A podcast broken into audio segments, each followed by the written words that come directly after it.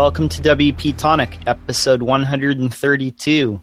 Today we've got our Saturday WordPress panel, and we're talking how to further your web education. What are some great resources to, to further your web education? And uh, I want to let the panel introduce themselves. Uh, Morten, who are you? Hey, I'm Morten, uh, senior staff author at LinkedIn Learning and lynda.com. Uh, and I live in Vancouver, Canada. I do a lot of WordPress stuff right now. I'm working on uh, or contributing to the new default theme for WordPress. So, oh, very good. I just submitted a bunch of massive pull requests that probably will be ignored. because I have very strong opinions about things like CSS, and I think maybe other people disagree somewhat with my strong opinions. But you know, we all try to oh, do well. our part. Exactly. Jackie, who are you? Hi, I'm Jackie D'Elia with Jackie D'Elia Design. I'm a WordPress designer and developer in Charlotte, North Carolina. How are you holding up? Uh, I, uh, we're good today. Everything's fine. Yeah, just some rain. Very good, very good. And Kim. I'm Kim Shivler. I'm a WordPress developer, actually more of a, a overall business developer who teaches people how to build online courses and then maximize them to increase their business. Very good. And and how are you holding up today? I'm doing great. I evacuated for the hurricane, didn't technically have to, but actually I'm glad we did. Went out, had fun with some friends. Um, you can see Pebbles behind me. The cats are still not really thrilled because cats don't enjoy car rides. At least mine don't. So they're all still a little miffed about their uh, adventure. But we're fine. It's sunny again, and uh, my room's a little dark because I still have my shutters up. So tomorrow I'll be out taking down shutters. Well, we're glad you're here and we're glad you're safe. And Jonathan, who are you? Oh, hi there, folks. I'm the founder of WP Tonic. Um, we're a maintenance, security, updating small job firm. Um, we only help people with WordPress. We're a boutique maintenance company, so if that's interested, go to the website, learn more, and um, sign up. Very good. And I am John Locke.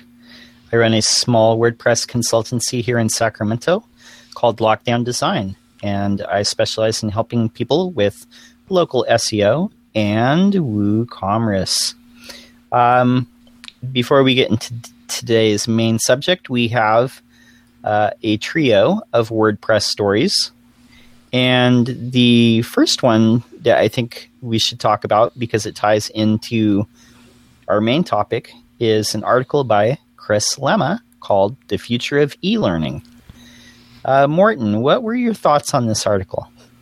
Um, sure. the, like, that, he, he, he, basically oh, no. he basically says everything that is accurate. Like, there's nothing wrong with what he says. It's, um, I think, I've worked for an e-learning company. this is what we do. Uh, the exactly learning is growing rapidly. Uh, it's it's an extremely competitive field. Um, I, am being a little dismissive because uh, the underlying tone of the article is something like you should start your own e-learning company that's like you should start making your own car com- like you should start your own car company unless you're you have significant resources at play. It's a really really really tough field to enter into because there are major major major players like major universities and gigantic social media platforms and uh, you know entire corporations like microsoft or adobe that are already in this field. That said all these platforms are currently looking for authors. So the idea of using the web to teach is a great one, but you have to kind of figure out how to fit yourself into it in such a way that you'll actually have success. Now, there are great success stories of people who are doing this on their own, including uh, Wes Bos and um, and uh, the uh, what, what does he call this? The uh, JavaScript for WordPress course um, that Zach has uh, running. Yes. Uh, but they are what, what is it called? The uh, the um, uh, like the, the, they are the uh, omission that verifies the rule. I don't know what that's called in English. Something like that, right? The, the, the most most of the people who try to do this on their own uh, will spend an enormous amount of effort doing something that will not necessarily succeed unless you use uh, you, you do it in a smart way.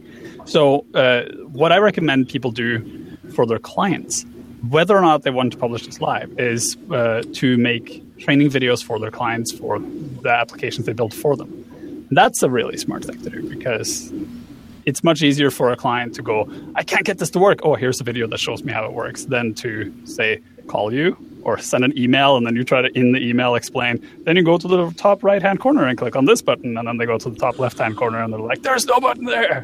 So, you know, preaching to the choir. Yeah, preaching to the choir. Um, Kim, I'd like to ask your thoughts because you know you teach people how to build online courses. Yeah, as a an, and an e-learning creator, going back to the CBT days when he was talking about computer-based training systems, I built CBT training. Um, I, I again, I think everything he said was accurate. I think it was. I think he, you know, if you look at my slide deck from uh, WordCamp LAX and the upcoming WordCamp Sacramento, a lot of those points are there on creating it.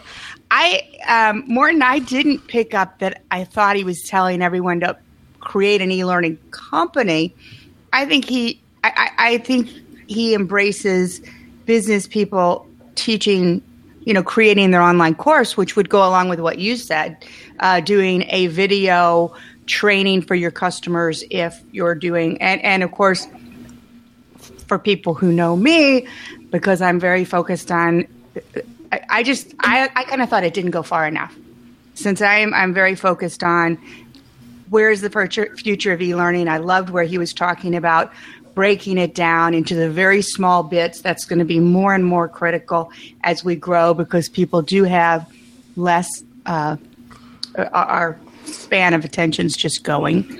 Um, but i think it's even more than that. I think it's I, I think he talked about it from the span of attention. It's also that we understand now from learning concepts that micro learning and being able to grab little bits of just what you need it's really how we learn best as opposed to watching 45 minute videos. It's not even just attention span. It's right. If you're if you're going to go to WordPress and you want to, you know, okay, I teach beginners, so you guys laugh, but one of my oh. beginners goes in and they just want to learn how to put in an image. They don't want to watch a whole long thing all about WordPress, etc. They want the four steps to put in an image. They want it in video, and then where I think he didn't go far enough was he didn't explain that people are much more demanding a full experience, not just an interactive experience, which he did point out, but a full experience in that just that video is not enough. I, you're also going to want the written steps to refer back to because that's your quick learning. That's where, you know, I don't want to then go back and watch even a four minute video mm-hmm. if I can refer back to four written steps and have it right in front of me. So Just, that was, you know, kind of where I where, where I took it. That I loved what he said, but I would take it even further. And of course, that goes, you know, mainly. But where where I teach, I would absolutely agree with you, Morten. Don't try to build the whole thing on yourself. Even if you want to build your own course yourself and do it in WordPress the way I teach you, which is just one of the ways that one of the options I teach people. Don't try to build everything yourself. There's a lot of plugins and things that can uh, facilitate it. You do the videos and the content, plug it in. But even then, you're right. Just because you put it out there, the, the competition is crazy. You've got to know how to market it and make sure it's reaching your audience properly. For example, I thought your audience, your excuse me, I thought your example was perfect. If you're already building this process for people, like a lot of my customers are business coaches, right? They've already got those people coming to them every month if they give them online courses as part of that, they've got the audience, and that is a success for them. No, Just on definitely. That, just on the length thing. Uh, Yeah. If I make a video that's longer than seven minutes, I have to justify it. I'm the same. Agreed. It's like I have to actually explain. There's a reason why this is like the process is just too long. It's not possible to make it shorter. Because it's true. Any time, ideally, I think any small or any concept that can be contained in three to five minutes must be contained in three to five minutes because that is already stretching what people are willing to watch. Right. And if it can be done in one, do it.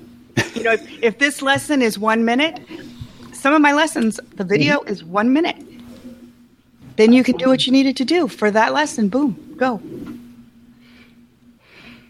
I think those are really valid points. I, I, I think um, the, shorter the video, the more likely that all of it's going to be watched. Um, Jackie, what were your major takeaways from this article? Uh, I agree with what Morten and Kim were saying. One of the one of the things that I kind of disagree with is this whole consuming all of this on mobile. I, I use an iPad and I and I watch Lynda videos like a like a nut. You know, I mean, I just consume an awful lot of e-learning content from Lynda and other sources too. And I'm definitely a video learner, so for me, I struggle a little more with having to read a bunch of complicated text. I think it depends on what courses and what content you're trying to consume. If I want to learn how to do CSS animation and I'm watching a course on that, or how to configure and set up Gulp for a workflow, I'm not going to be watching that on my phone. I know people are saying everybody's mobile and you're. I can't see it. I, I, you know, for me, I need something bigger. I struggle on my iPad to sometimes see code examples um, clearly, so that I can read them. I have to pause them and kind of look at them. So I think uh, it depends on what it is you're learning. I definitely agree that the smaller chunks of um, content are better because number one, you can go back and rewatch it if you needed if you didn't grasp the concept completely. You can jump around later once you're familiar with the whole overall course content and say, you know, I'd like to go back and revisit that.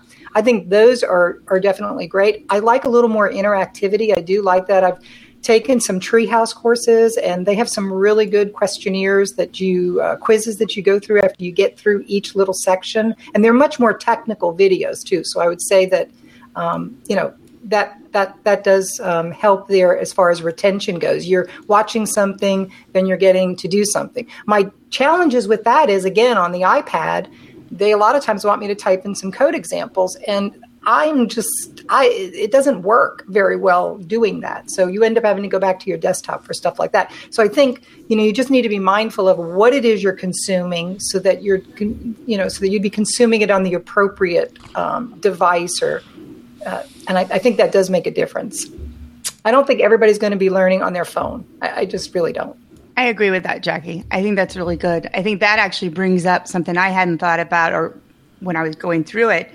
is if you are developing a course, whatever you're doing, kind of cluing in for where is my audience most likely to watch? Because you're right, with code examples, it's crazy. But if you're one of my fitness instructors who teaches exercises, very often those are on the phone because people are in the gym with the phone watching and doing their exercises. So for him, I would say he needs to be more mobile focused than those of us who are, yeah, I'm not going to take a coding thing on this. I'm going to have my iMac. Yeah. Um, yeah. Sorry. Sorry, John. No, go ahead. Go ahead. Well, I just got really mixed feelings about what the article said and what the panel have said. Really, um, obviously, yeah, you know, like websites, um, things have become more mobile, and if you think the content is appropriate to be consumed on mobile devices, that content is going to have to be produced probably in a in a different way, linked to the device which you think it's mostly going to be consumed on. But on the other hand, to say that all, like what Jackie said, like all, um, a lot of these courses aren't suitable to be consumed on a mobile device. So I kind of disagree with Chris there because you did get the kind of impression, and it was compared to some of these other articles, it was a more shorter one. Um, um, but you did get the kind of impression from the article, and I'm sure if he was on the show, he would um, um, be quite vigorous in expanding what he really meant in the article. Um, but you know, we had um, Zach on Zach Gordon on episode 104, folks. Do go to the website and listen to that episode because um, he, you know um, Zach has managed to build um, a niche um, course quite successful, successfully. Obviously, his experience with Treehouse helped enormously, and also he's got the financial resources and sponsorship to allow him to do that. But um, another thing, just to end, is um, in a way, WP Tonic is a educational.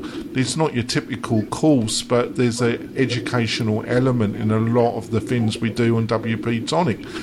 Um, another thing that comes to me is the interview on the Matt Report with um, Nathan Barry of ConvertKit. You know, he produced a couple of books that were about um, um, design and about design for the um, iPhone, basically, and that gave him the financial resources to start ConvertKit. But that was educational.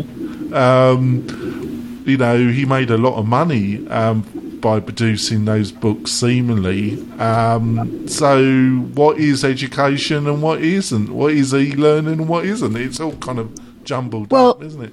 I think it's okay.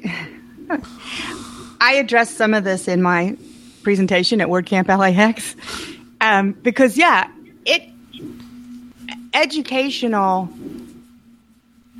e-learning is the tough one to define, right?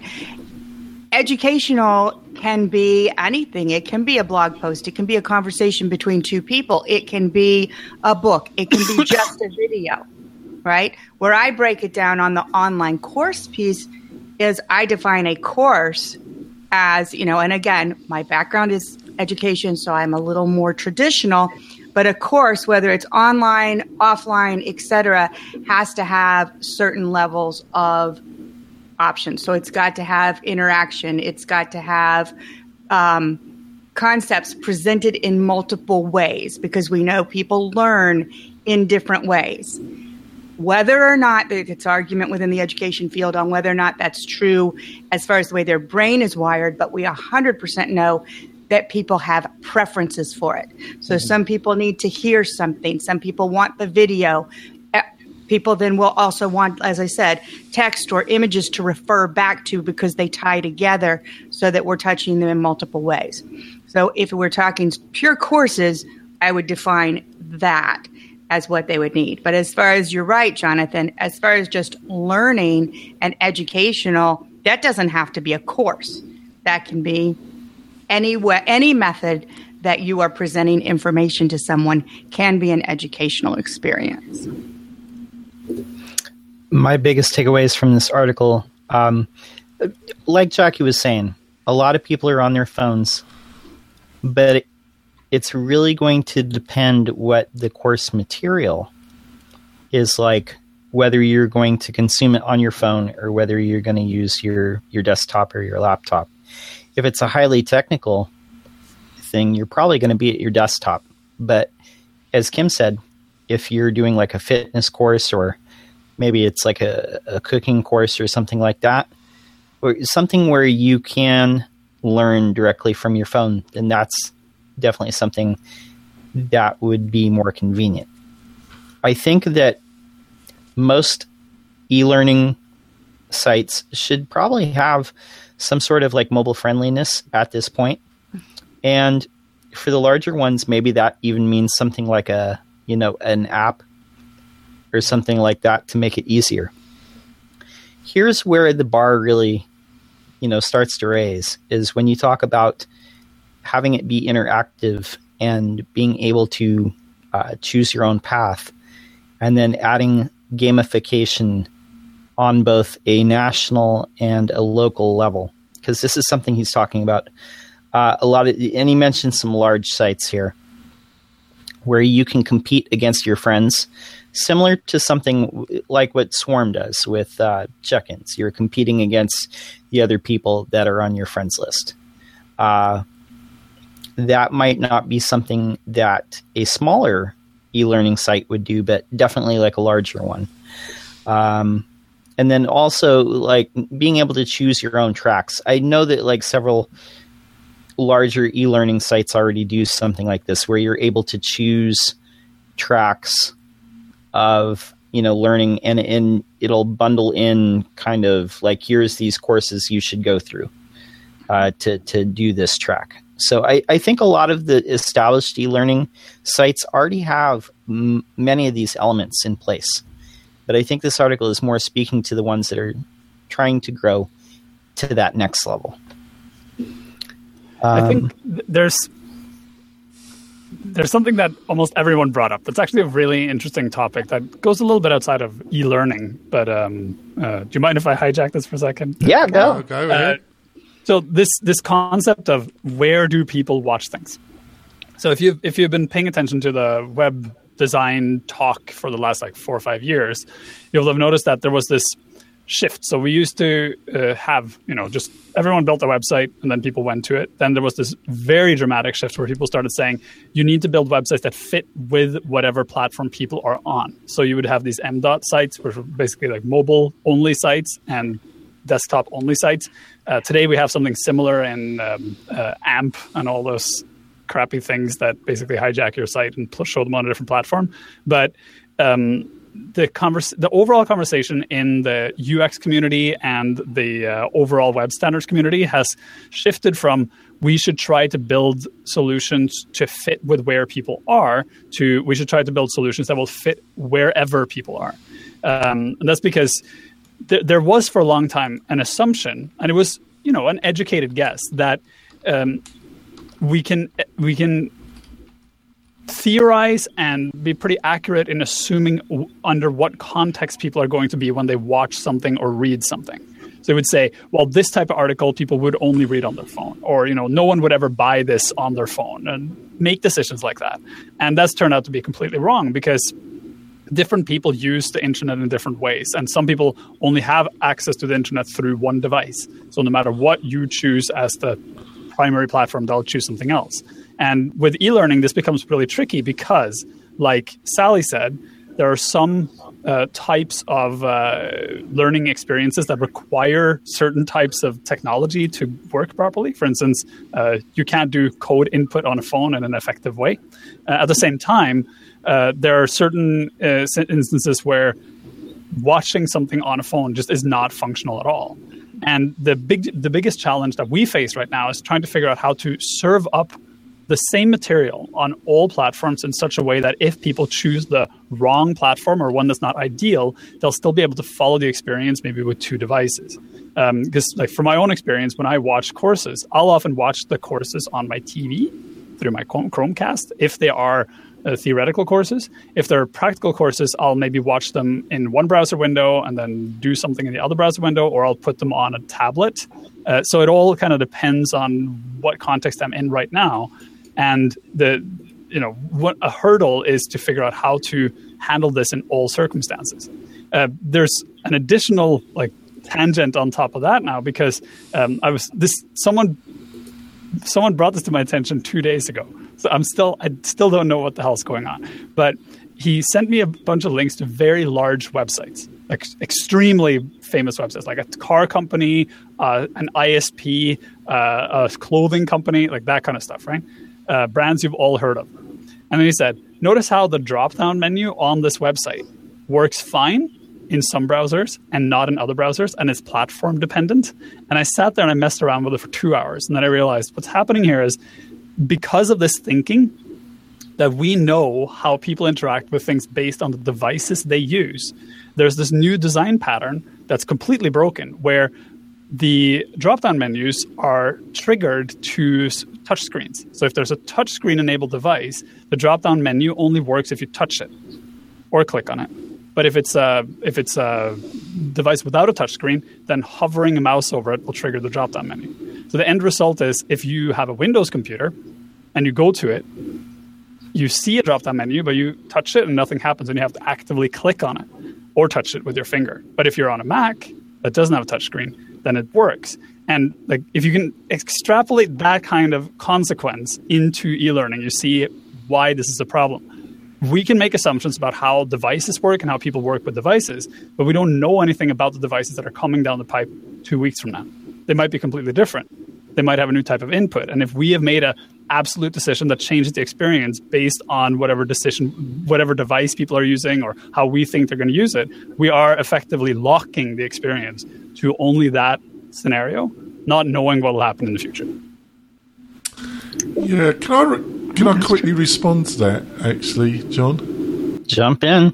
Yeah, I'm not gonna. I'm probably because obviously um, we try and keep we try and keep this part of the show to an hour, folks. But we could go on. But there there's going to be an additional discussion. Hopefully, Morten will be able to stay around for a little while. It's just I agree what you were saying, uh, Morten, there, but I actually think there's a bigger, uh, a much bigger question, um, and it's around um, Seth Godin's book, The Dip, and about you know about how people actually learn, because I think this is one of the biggest questions of the 21st century. You know, the research I've done on people's average intelligence is that most people are born with similar intelligent levels but after they go through their childhood and other factors, their ability to absorb and understand new skills is great. There's a great disparity when they get into their 20s, which wasn't there through their natural born intelligence. And obviously, information now, because of the internet, is limitless. You know, you can literally go on the internet and find out about anything. But actually learning something, actually really learning something, which is linked to the dip, Seth Godin, we I don't think we've got to a situation where we really know does online learning, does these courses really help accelerate the learning process. And I still don't think, and I think that's a really big question. I don't know if you agree, Morten. Um, there's pretty significant research that shows that uh, the availability of online courses can help learning, uh, but it requires the right kind of it, it, requires the course material to be formatted for the online experience, and it also requires the right kind of follow up. So, what you know, several of the panelists have been talking about this idea of it's not just a video; it has to have additional things.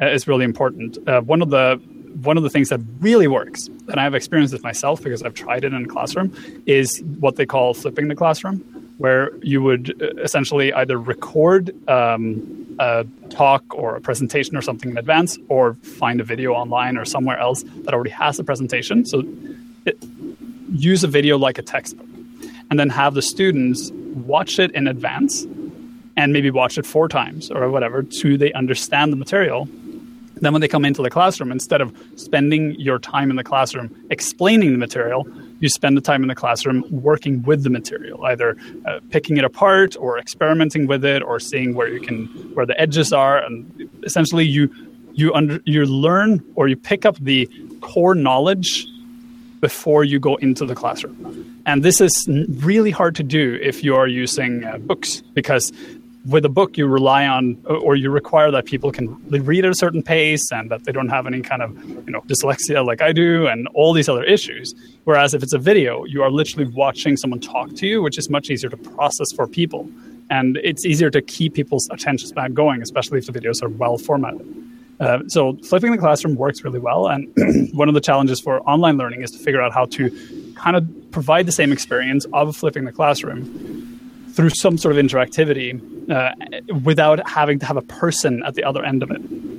Yeah, and, uh, um, John, I don't know if you agree, but I think um, we should drop the second story and just go to the third uh, story and then go for our break. What do you think, John? The sure thing. You uh, go ahead. No, you it. do. You do it, John. Go on. Okay. So the the third story that we had on uh, deck, if if I recall, was uh, the WordPress Foundation is offering um, a the Kim Parsell Memorial Scholarship. Uh, and people within the WordPress community remember Kim Parsell. She was known as uh, WP Mom.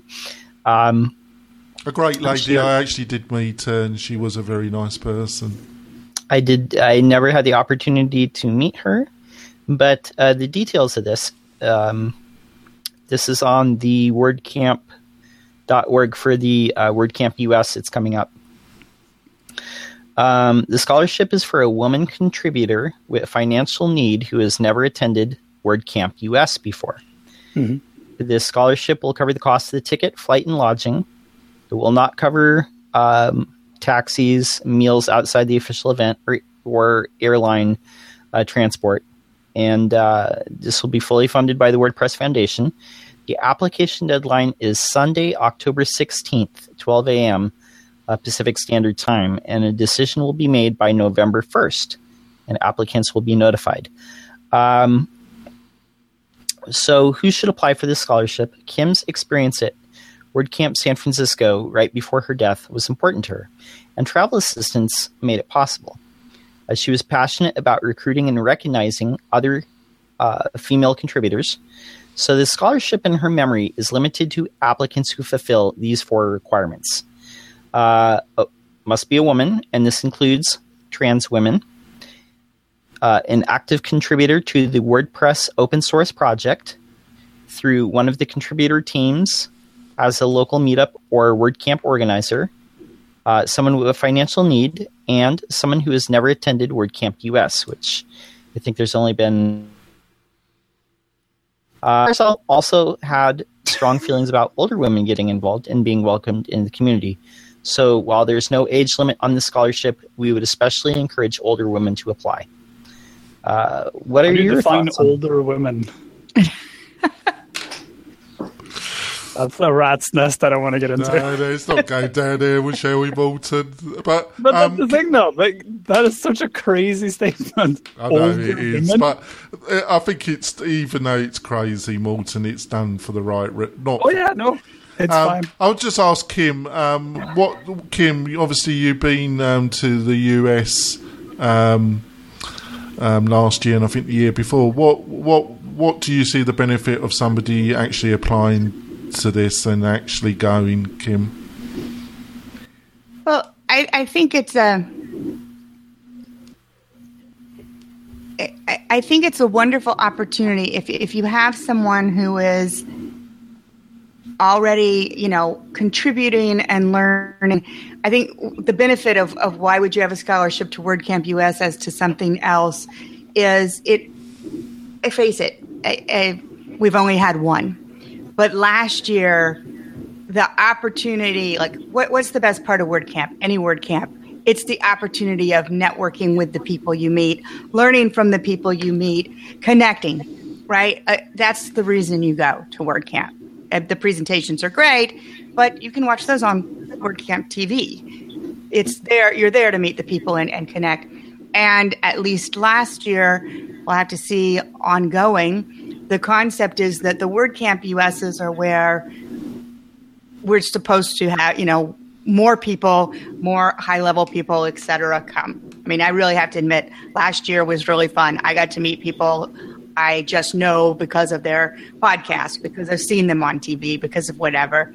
It's where Matt does his state of the Word. word, uh, every year, right? And so, and there is something to that. There's an excitement about it. Um, so I think it's it's a nice gesture to have a a scholarship to help somebody who is who is contributing but actually couldn't afford a trip to go and just maybe get it to the next level. Truly, as far as if you were trying to help somebody who couldn't afford it actually learn something new for a new skill, I don't know that it's going to fit that. But I think it's a nice way to have something to pull someone in. And it's a nice memory for someone who I never met her. Uh, I only knew her by reputation, but but who did a lot for the community. And my understanding is kind of came into it at a time where she uh, was financially challenged and based on some type of scholarship got to start learning and that's how she became a contributor and all i could be wrong that was just the way i had read the history Jackie.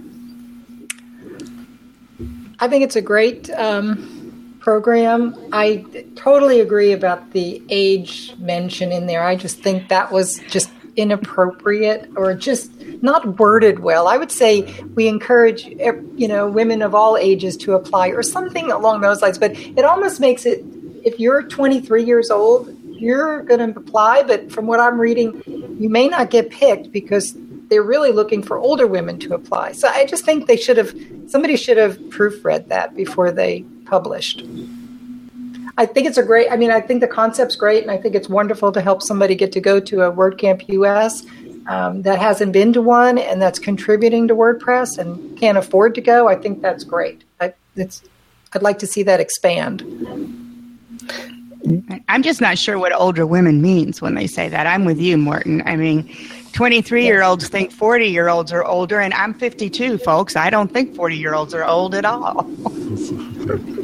I just to finish up, and when John gets the break, I think Kim Parsell would be uh, joyous in the knowledge that her name is linked to this scholarship. I actually feel it'd be great if it could be expanded. She contributed a great deal. I met her only once. I sensed that she was exactly what she was like online. Um, and she was just a great lady. So please apply if you're young, middle age, old, or whatever. Um, just apply, and it would honour Kim Parsell's memory. So, shall we go to the break? Um, I, I, I, need to say something here. Oh, sorry, uh, Morten. There you go. I would take this one step further. Uh, one of the most important things we can do as a as a community is to encourage uh, marginalized people to become a more present part of the community. That's really hard when you are marginalized because you're marginalized. That's like the definition is that you have a hard time getting in.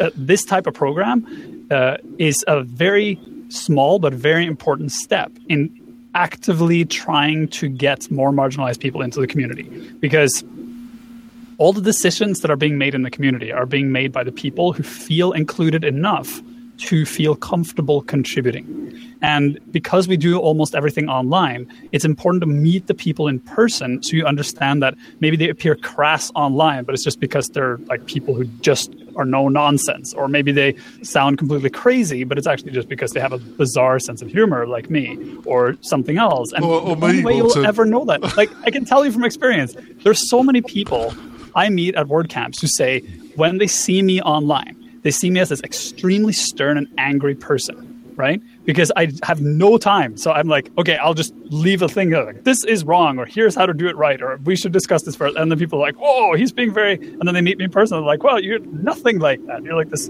jovial, crazy, you know, no nonsense guy. And this, the only way you'll find that out is if you meet them.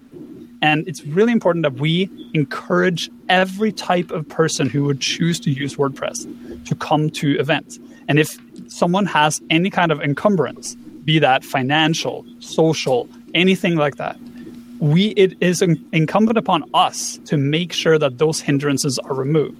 So the Kim Parsell uh, uh, scholarship is step one.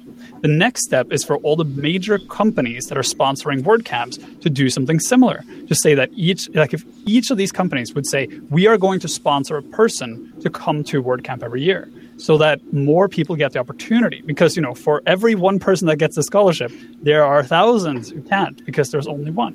But if all companies, Automattic, 10up, like every, all the big companies that have the money, spend the money on actually bringing people to the camp instead of spending money on sponsoring t-shirts, then we'll all benefit from it. Because that's, in the end, the whole community benefits from more inclusion. Not just the person who comes. Everyone benefits from that. I could not agree with you more, Morten. I, I think our strength is in our diversity of experience, of perspective, of um, you know, just more people and that includes uh, bringing in as many marginalized people as possible.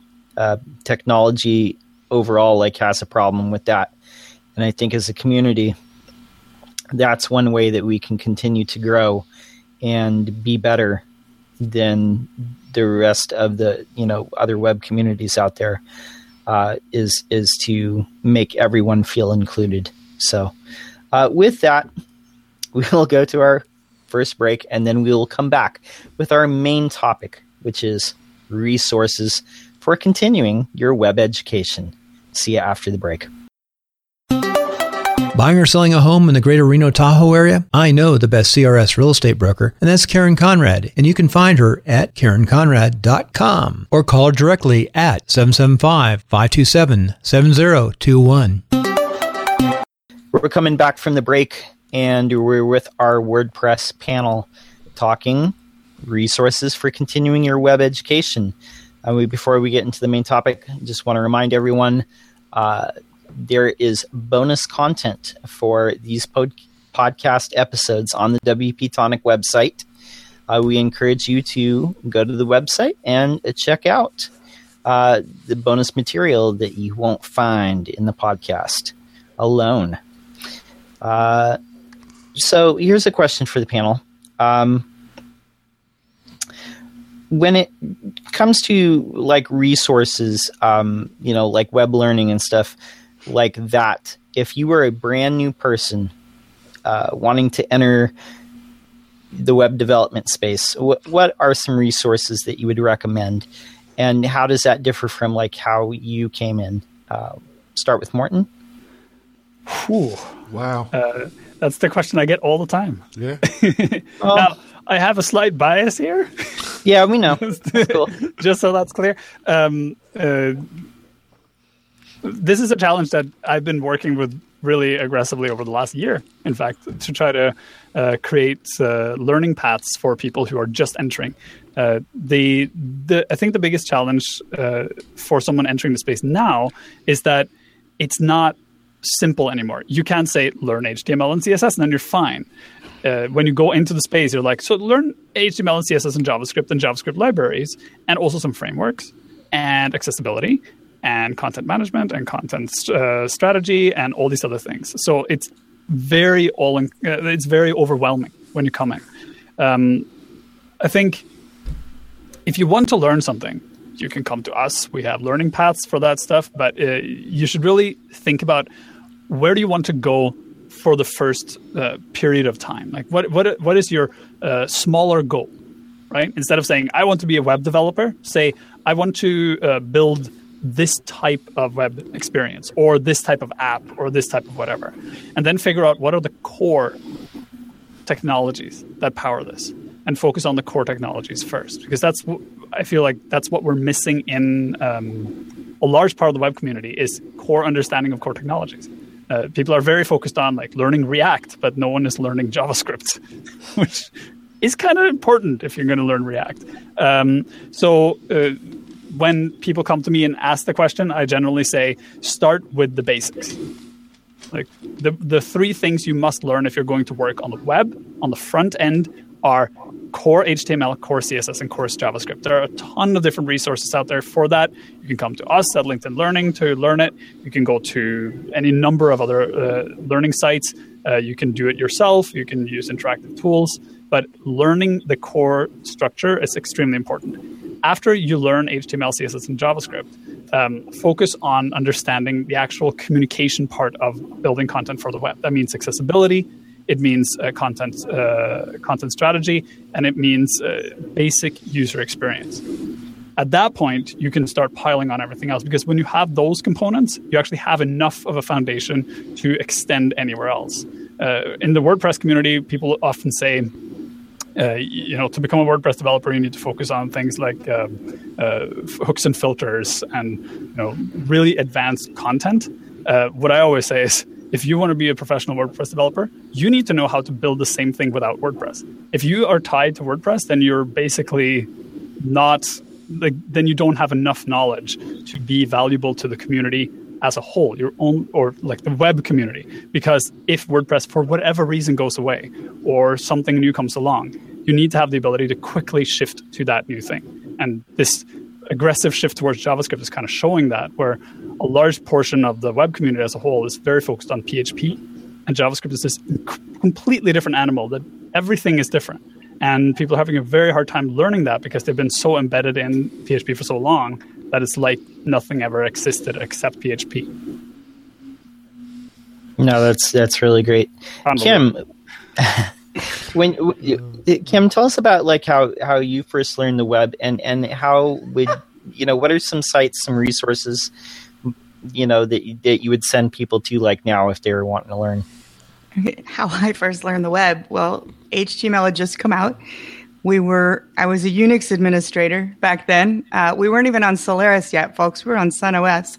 And we were uh, hand coding help files in VI. HTML wow. markup. That was it. There wasn't even CSS. Then CSS was coming in. Front page wasn't even out. So we didn't even have, you know, regular old people trying to put that on Windows and create it. So that's how I learned. and it was just really basic. Um, and I've successfully forgotten almost all of that except for I think two commands in VI. Um, I, now I think I 100% Morten, you're right. You've got to you've got to take on the bigger picture as far as what you're going to learn. And I strong. I'm not really strong on where I go to learn a lot of that oh, look at the baby. Uh, where I'd go to learn a lot of that, you know, I would probably, when I've needed updates for myself, I've done some Code School and Codecademy, and then I've just found some other resources, but I didn't have a full list. My biggest, my biggest recommendation for people, actually though, doesn't come around the code itself. It comes around if if you decide to be a web developer, wherever you go to get your technical skills if your intention is not to work for a company as an employee, you want to be a web developer because you want to build your own little business, is that you go out and get some business classes and some business experience and knowledge, not just the technical knowledge. Because I see so many developers who end up actually being customers of mine, not because I want to do that, but because they know they know the technical, but then they don't know how to work with customers and how to do a discovery call and how to price and, and that type of thing. So I would really recommend um, uh, if if any of you know Judy Knight, she speaks at some of the WordCamps. She uh, spoke at WordCamp US. She uh, owns an agency in Atlanta and, and used to be the run the meetup there in Atlanta, Georgia. She actually has a class, uh, an online course that she runs for people who want to be web developers from the business perspective. It's not the technical perspective. So I would recommend either her or something like that to learn the business side of it because the technical piece is just one part if you want to make a living at it on your own. Thank you so much. That's like great advice. And I, agree with what both you and Morten said. There's like a philosophy behind it. It's not just knowing how to put A and B together and like get C. It's it's knowing the basics of not only the technology but knowing how to work in business. And I think a great weakness of a lot of developers in the WordPress ecosystem and the web development ecosystem in general is a lot of people have never done anything but web development. And they don't really understand the business aspect of it. Um, and so I think it's very important to learn that as well. Uh, Jackie, what are some. Sorry, guys, I have to go. Leo okay, Morten, thank you so much for your time. Oh, thanks, thanks, Morten. We appreciate Morten. it. Thank you so much. Yeah. See you later. Ah. Jackie, what are what are some great resources? And I know one, at least one that you're going to say, but but give us some from some really good resources for for learning uh, whatever it is that you want to throw at us. On the business front, I know LinkedIn Learning is probably lynda.com. LinkedIn Learning is prob- has a great library of courses that can help you with business skills as well, and even like writing skills. I, I just took a course on their business writing skills, and it was something I could watch on my iPad.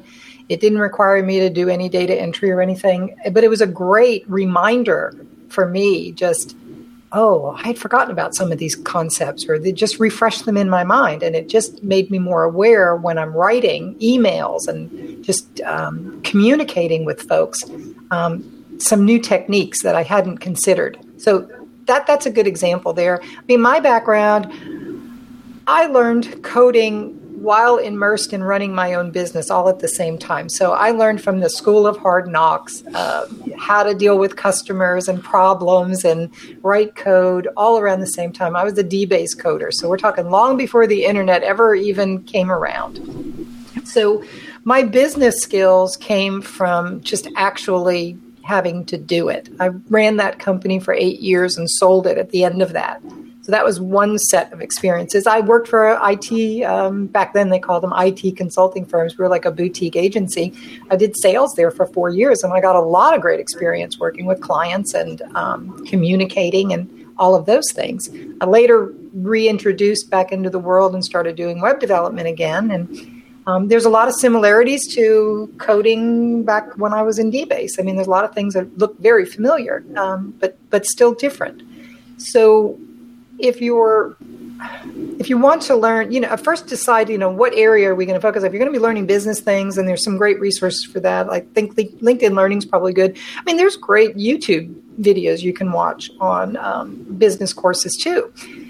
If you want to learn coding, I definitely agree with what Morten said about learning the basics. That's really important. And I think many people in the WordPress community struggle with that because their first introduction into coding was within the WordPress space. So all they know is WordPress coding. Um, so when it comes to having to write HTML5 and having to start working in Sass and other concepts and um, you know gulp workflows and all these things that really have nothing to do with WordPress anymore, that's where the challenge comes. So tools like um, Treehouse, I like Treehouse a lot, and I do, like I said, I like lin, uh, LinkedIn.com. I do like Treehouse for different reasons. Um, I enjoy their code courses quite a bit. I really do. Uh, and I like their um, quizzes that they have after each little segment, and I get to to do some hands-on work with that.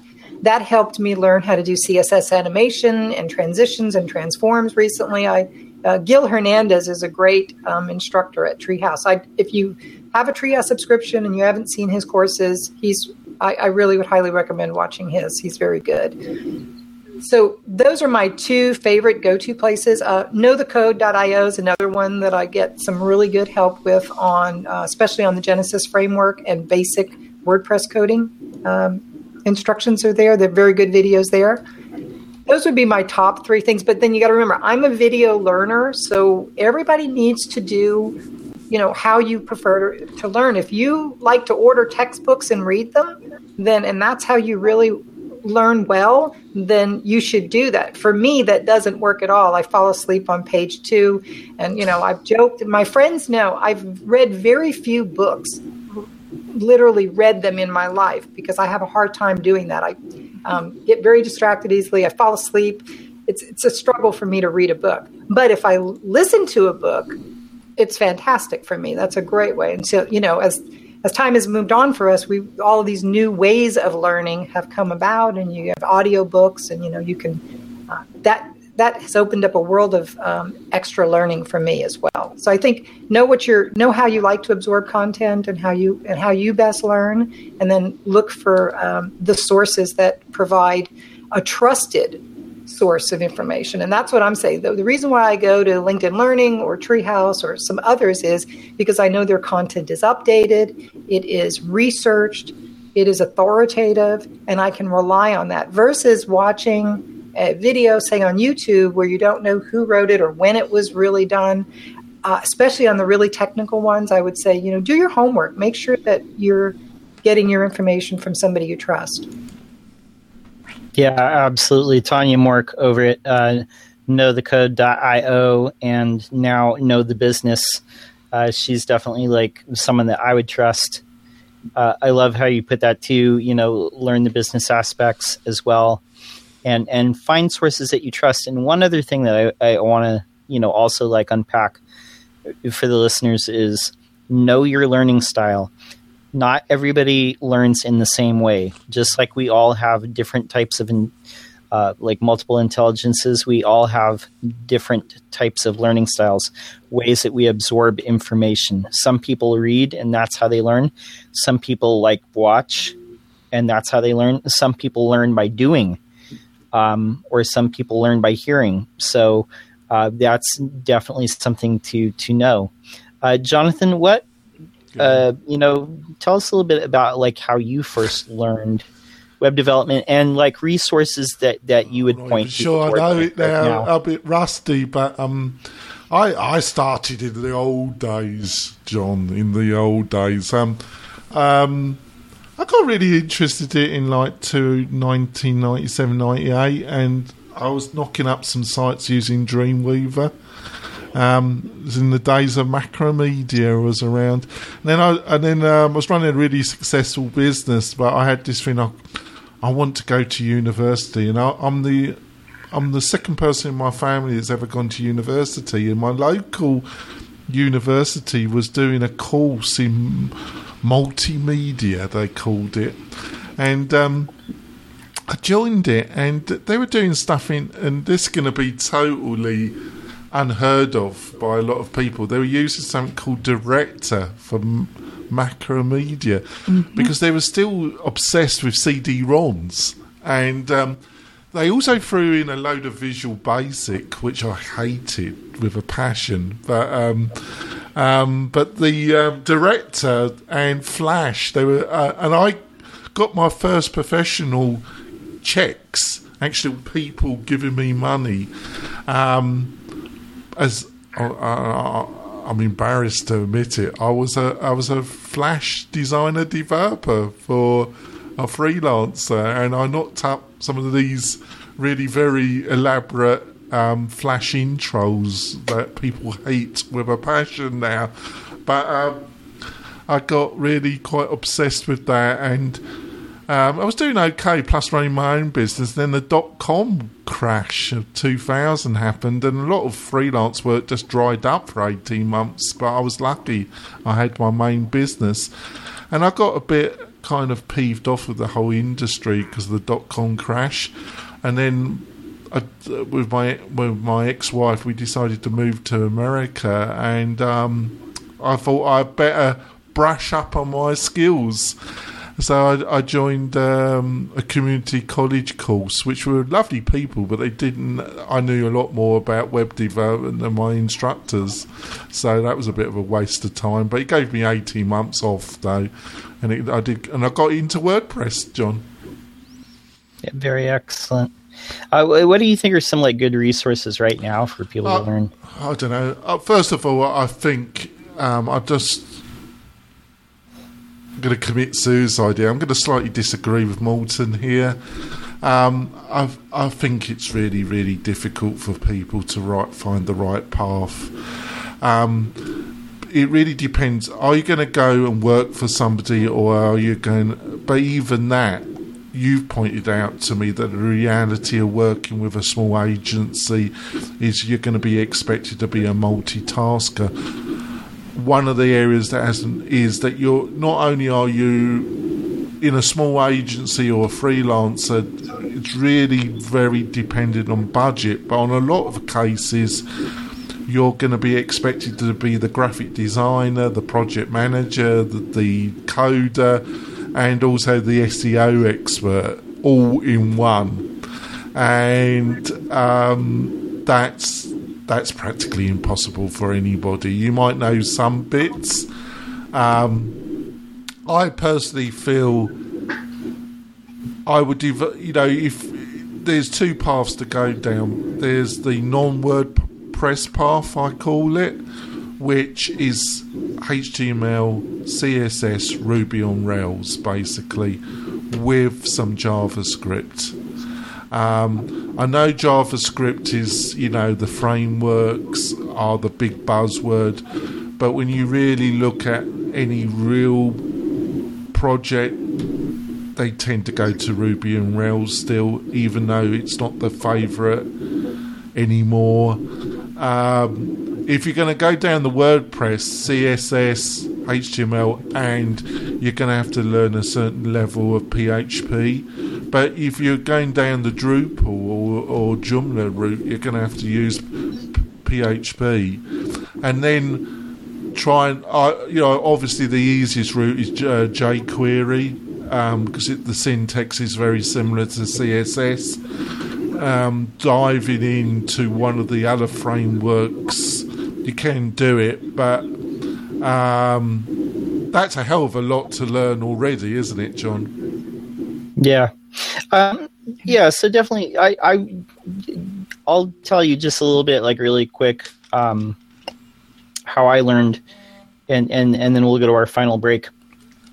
Um, a lot of people that you meet in the web industry, they they've got like this long, you know, or they're, uh, and especially now with young younger people, like maybe they're one of their parents was a designer or programmer, or, or they were always on the computer.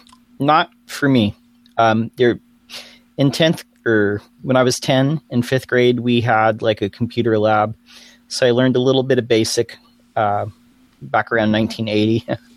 and uh, I think when I was 13, like mm, one of my neighbors had a Commodore 64, so we did a couple programs like on the cassette tape. Uh, and that was it. And I didn't really own a computer again until I was until about 1998. But I never got into development up until around 2009. And for me, it was like a career change because I had a whole blue collar uh, career before that. I was working managing bakeries, and I was working in a factory bakery. Um, and I didn't really know about stuff like lynda.com. I didn't know about Treehouse. I think it was still Think Vitamin at that point. Um, and so I ended up doing like online school, like University of Phoenix, which is like a lot of money. Um, I wouldn't suggest that you do that. Um, if you could do like a local community college, um, that's better. The one thing I will say, like the accredited schools, they take a long time to approve curriculum. So a lot of their information is going to be a few years behind. But it accomplished one thing. It kept me on the on the path toward learning. Um, what I did was pick up some different books that I was like hearing about, like Jeffrey Zeldman's Designing Web Standards, uh, the Blue Book. I read that one. Um, so you know, learned the basics of HTML, CSS, uh, stuff like that. Learned like why things should be the way that they are, um, and just built like a lot of stuff in in flat HTML and CSS. Uh, learned responsive design because that was like the new thing. Bought a lot of the books from the a Book Apart series, so learned H- just kind of the basics of HTML5, CSS3, as those things were like rolling out. Um, but just like followed a lot of those early guys, you know, Jeremy Keith, Andy Clarke, Jeffrey Zeldman, Chris Coyier uh, from CSS Tricks, a lot of those guys. Um, as I went along, learned stuff from Treehouse. Um, I actually met a lot of those guys in San Francisco when I was like really early in. Um, did some stuff on Code School, uh, which is okay. They have kind of tracks in a similar way. Uh, Codecademy, uh, similar thing. And then kind of like found WordPress and became more focused on that. And there weren't like really resources for that at the time. I think there is a book by Chris Coyier and and another guy whose name escapes me uh, called yeah. "Digging It Digging into WordPress." And it kind of went from there. Um, yeah, I'm going to ask a quick question though, John. You yeah. Know, if you're looking at a second career, uh, uh, you know, it's a, it's probably an impossible question, but how long do you think realistically it would take somebody to get to a level where they can actually charge people and be reasonably effective? Obviously, it's ongoing process, but do you think it takes a couple years, three years? Oh yeah, definitely a couple years. I would say a couple years, and that's why it's really important to focus on the business aspects too, because um, it took me about two years to like get through school while working like full time plus, as as you understand. Um, you know, that takes a while. And, uh, you know, first websites I sold were like pitifully low uh, amounts, super low amounts. I would, yeah, I would slap myself now um, for charge that little bit. Um, but you know what I mean? It was just experience. Um, and now it, it's taken me a few more years to kind of get to like a level where it's like you know um, things are like okay you know what i mean so it depends on like i think like how much time you put into it but i think you can learn a lot i mean business wise um, and just knowledge wise and just experience wise just learn from what other people have done um, and just charge like a decent amount you know even if you think you don't necessarily should be charging a lot, at least like charge enough to live off of. I think that's the biggest mistake a lot of, of people make in the business end of it. Yeah, and some of the, um, you know, um, I, I, I learned a lot from CSS tricks. The, um, I've got a soft pot, soft spot for uh, Chris. He's a he's a bit of a maniac, but he's a great guy. Uh, um, some of his um, videos are um, when he gets super hyped up are hilarious. But I learned a lot from him, and I do recommend his course, The Lodge, because um, it's one person that's written it all. And um, for the money, I think um, I think you would learn a lot from the. You know, you need a certain level of CSS and HTML, and and his book, um, which also I forget his co-host, um, co-writer, um, digging into WordPress is really good. I also learned a lot. Um, I'm a bit like Jackie. I, I prefer videos, but one book that taught me a fair bit about WordPress and you don't want to be deterred by the actual title. It's Professional WordPress Plugin Development. It's one of those Wrox books. But um, I don't know if it's a bit outdated now because it was published in March 2011. But I did learn a lot about WordPress from going through that particular book. And it is multiple authors, but Justin um, Tadlock and Brian Williams are pretty, um, and Ozzy Richards, they're pretty well known in the WordPress community. And um, you learn a lot about WordPress um, uh, by reading and going through that particular book, I feel. Um, the other resource is um, Pippin Williams, and there's got a lot of good training courses. Um, that deal in Pacific areas. Uh, what always stuck in my mind about Pippin is he had somebody actually whinging on his forum about coughing up three dollars for one of his courses, and he said, um, "Can you imagine my response, John?" But um, uh, Pippin get, went through all the logical things why the value is getting this person was getting for his three dollar investment, John. Yeah. Yeah. I would slap the taste right out of his mouth, you know, if I was Pippin. So he showed a lot of restraint there. So He's a very restrained person, isn't he? Very calm, isn't he? definitely. Um, d- d- d- I think we're up against our last break. Yeah, let's go for a break and then come back and finish off, shall we? Yeah, def- definitely. Want to turn your WordPress website into an online speed machine? Go on over to WP Tonic. They'll set up DigitalOcean websites hosting on solid state drives. And while you're there, don't forget to sign up for WP Tonic's maintenance packages. WP Tonic offers some of the very best WordPress maintenance packages on the market. So those who are serious about getting the very best platform for their WordPress sites, make sure you go on over to wp-tonic.com. Okay, we're coming back uh, from our break. We're talking resources for continuing your web education. Uh, and want to remind you, you can find bonus content for this episode and all our podcast episodes over on the WP Tonic website. Uh, so I want to ask, just kind of rapid fire here, uh, just ask everybody on the panel, name like, you know, what, what are five or six resources that we haven't touched on yet that, that you would recommend to people that maybe, you know, people don't know about and, and why you'd recommend those? And I'll start with Kim. I don't have five or six I haven't mentioned yet. like that off the top of my head. I'm gonna have to go grab a list. Um, yeah. So let's let's go. Let's help Kim out. Um, let's go to Jackie first, then shall we, John? And because Kim, um, Jackie, you're more in the Genesis um, camp than me and John, really. Um, so um, first of all, can you explain, you know, why why you decided to go for the Genesis, and have you got any kind of specific resources around Genesis that really helped you? I really like Genesis because I think it's easier and to configure and build websites than just using straight WordPress. It's like a nice layer that sits on top with a lot of hooks and filters that make it easy to configure um, a site up. Uh, so I've chosen to work in that. I think I, I, I work faster and uh, and it's a lot less things to tinker with. Some good resources. I mean, when I first started using Genesis, um, there was probably there wasn't a lot. StudioPress was probably my go-to for a lot of code examples, and then uh, Sridhar Katakam opened up his website. It was originally um, free content, and he was sharing a lot of code examples there. And they were very theme specific, which was great. If you had purchased a specific theme on StudioPress and you wanted to know how to do some things in there, that was a great intro on how to how to kind of get that started.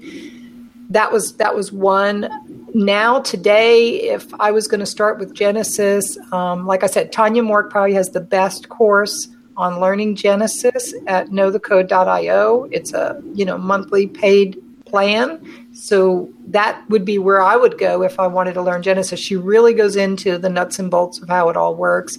Carrie Dills had a good course, a couple of good courses on uh, Lynda about Genesis as well and kind of went through the basics of how that framework works and how you would do some things.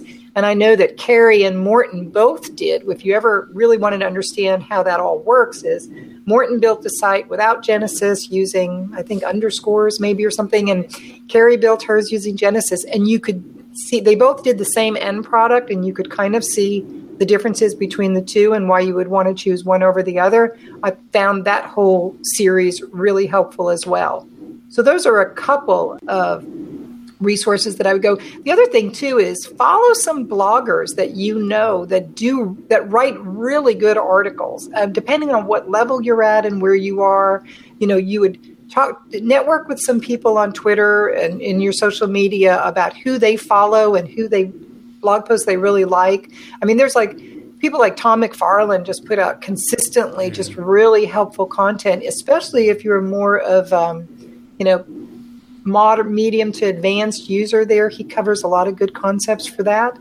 Uh, and there's a lot of other people that do too. So that would be kind of where I go. And if you're like wanting to learn about SEO or anything, Rebecca Gill over at uh, Web Savvy Marketing gives a lot of free advice, does a lot of podcast interviews and um, webinars where they're helping teach with that. That's probably one of the best um, areas I think you could focus on to add value for clients if you're doing if you're working for clients or you're building websites. Even if you're working at an agency and you're building websites, that is a really great skill to have because it is a value add service for anybody to provide for clients. Because there's no point in building a container and putting content in it if it's not going to do anything. Certainly, so certainly true, Jackie. So, you know, just to um, delve a little bit deeper, you know, you know, you got, you know, it sounds like you got into WordPress like a lot of people, and you chose Genesis. So you learned your your HTML and your CSS, but then you had to deal with PHP. Um, what were some of the things that helped you on that particular? You know, you're dealing with WordPress PHP, aren't you? What were reflecting back? What, what were some of the things that really was it mostly Lynda that helped with that? I think there was there was a couple of good courses for PHP on Lynda. I think David Powers is the mm. instructor that taught yeah. those. They were very good. If you wanted to get a good overview of how PHP works before you even started to get exposed to how it works in WordPress, because there are differences in yeah. the coding standard that, that, WordPress uses. You need to kind of get a feel for how that works as well. Um, and then you know if you get a code editor like Atom, and you can kind of get it to where it'll lend it for you and um, apply those coding standards when you reformat things. That's really helpful. But learning those basic PHP courses was very helpful in understanding the code uh, when you start looking at the WordPress code and how things work there. I think the biggest challenge for most everybody was understanding how these hooks and filters all work. That the apply filters, add filter, um, add action, that's the biggest source of confusion about what that does and how that works. Um, Tonya Mork again does a great job of explaining how that all works and why and what the differences are. If you understand that, you can work very easily in WordPress. And then, of course, the next layer is, you know, JavaScript is much more, um, you know, it, there's more weight being put on adding those things into WordPress as well. So Would you're going to need that. Would you agree with me that if you are looking at um, JavaScript, that jQuery is probably the easiest route to go initially? If you're doing WordPress, it is because it's already included in WordPress. So you're not having to load that again. It's already there. So it's not like you're having to load up another um, framework. But would you agree that the syntax has Yes, some it similarity is. It's, and I like. I agree with you. The the um, CSS similarities to it is easier, and I think if you're starting off, but I definitely think before you even did that, it would be a good idea to take a basic JavaScript course just to understand the syntax and how that works, because it'll make it even easier when you're working in jQuery.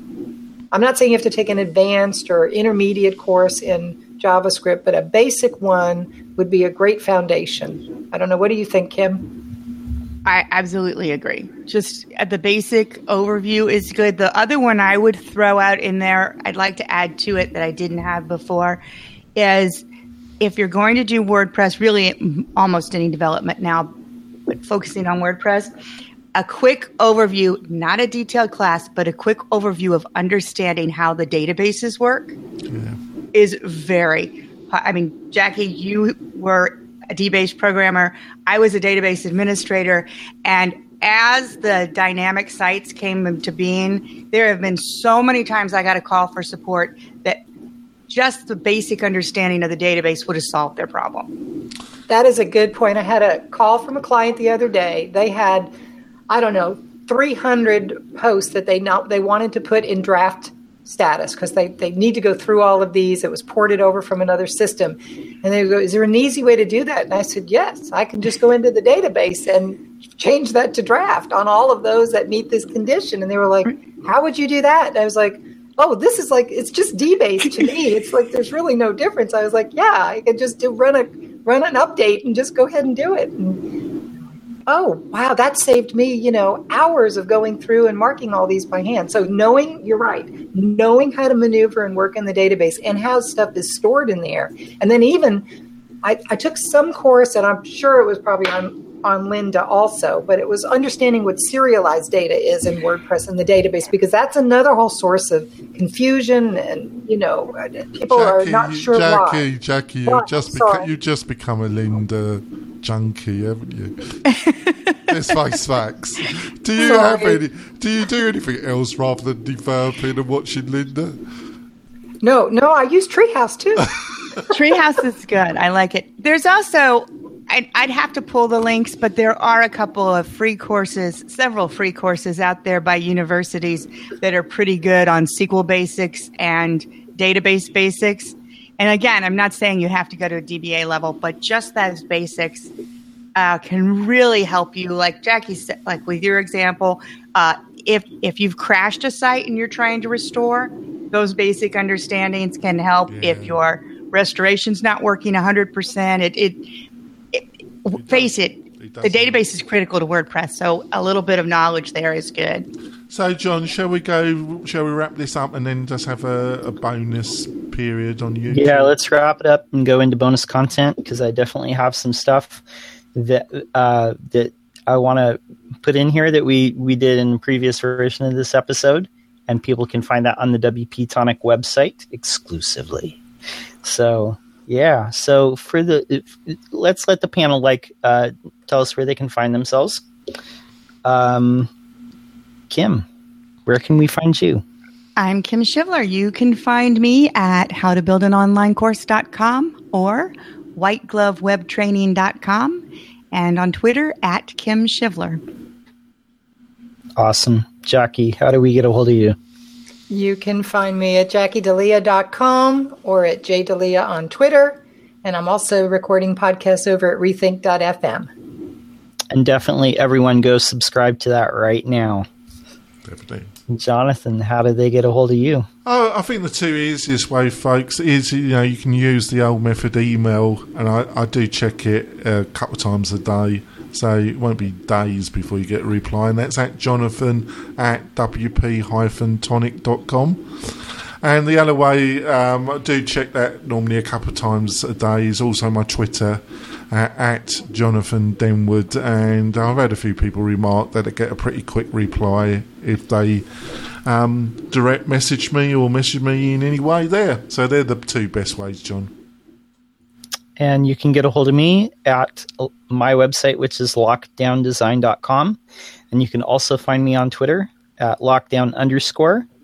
And before we sign off, I'd just like to remind everyone if you're getting value from this web uh, show, our twice weekly podcast at all, I'd encourage you to head on over to iTunes, leave us a review, uh, five stars if you're feeling generous, uh, because those reviews just you know let people know uh, what you enjoy about the show. Those reviews really help other people find uh, our podcast. So I totally appreciate that. And you could subscribe as well, but definitely uh, leave us a review.